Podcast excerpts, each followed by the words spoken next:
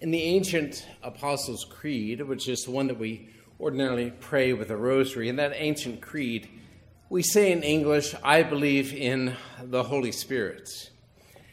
However, in the original Greek of the creed, there is no definite article in that phrase. It's simply, I believe in Holy Spirit. Not an accident, not an omission, but on purpose. Interesting, isn't it? I believe in Holy Spirit. See, the creed grew up, it developed from the command of Jesus to go into the whole world and baptize in the name of the Father and the Son and the Holy Spirit. those pr- primitive confessions of faith occurred in sort of a question and answer format where the priest would ask the person, Do you believe in God the Father? I do believe. They would respond, Do you believe in God the Son? I do believe. Do you believe in God the Holy Spirit? I do believe. But by saying, I believe in Holy Spirit in the Creed, the emphasis is laid on the activity of the Spirit in history. It's maybe a little bit like the difference between saying, I believe in the Chiefs or I believe in the Jayhawks and I believe in Chief Power, or I believe in Jayhawk Power, whatever mascot. You see it at work in the team or in the community the emphasis is given to the dynamism of Christ's abiding presence in the world, the Holy Spirit. I believe in Holy Spirit underscores the inherent interplay between spirit and church, which is the community through which the Holy Spirit is made visible.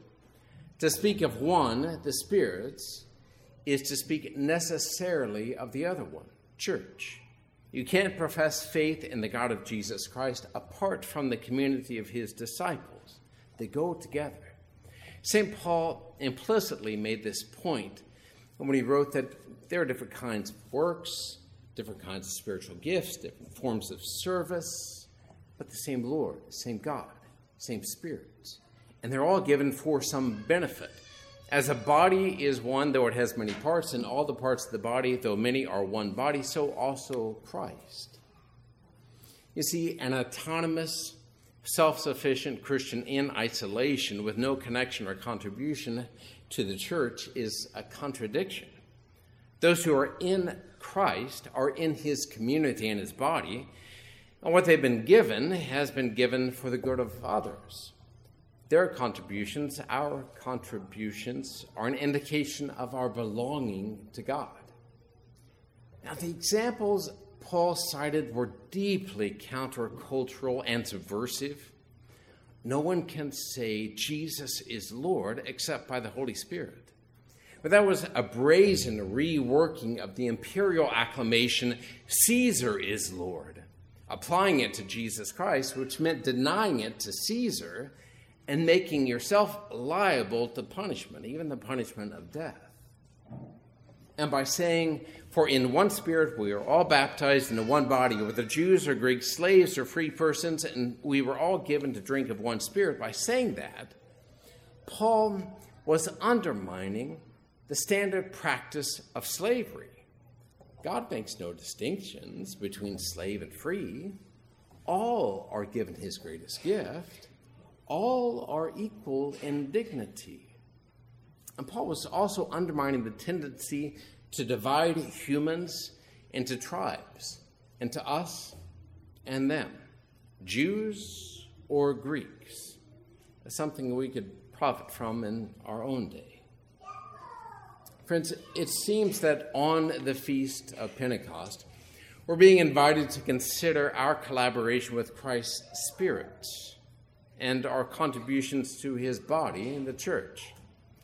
In other words, the question is how is the Spirit manifested in your life? How can you point to that? What can you point to? At one level, it's a broader political question as it was from the very beginning. Who has your primary allegiance? Caesar? Jesus? Political parties? Political agendas? What tribes have a hold on you? Which groups skew your view of the dignity of others while nurturing anger and condescension? Just think of cable news every day. At another level, it's a narrower local question. What does your contribution to this local church look like? Think of the guys who stopped by yesterday to do repairs to the rectory.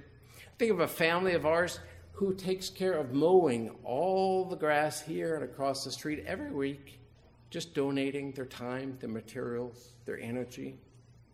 Think of those of you who responded to our plea to help take communion to those in institutions or at homes who can't get out and would love to receive the Eucharist. Think of you parents who are intentional about teaching your kids the Christian prayers and Christian virtues. You can't take this for granted. So many, unfortunately, so many middle schoolers and high schoolers don't even know their Our Father or Hail Mary. And what you're doing is an indication of the Spirit's activity. I mean, we have many volunteers and dedicated donors who enliven our parish. My goodness, we could use more ushers, greeters, servers, catechists, donors, to name just a few. I believe in Holy Spirits. I believe you do too.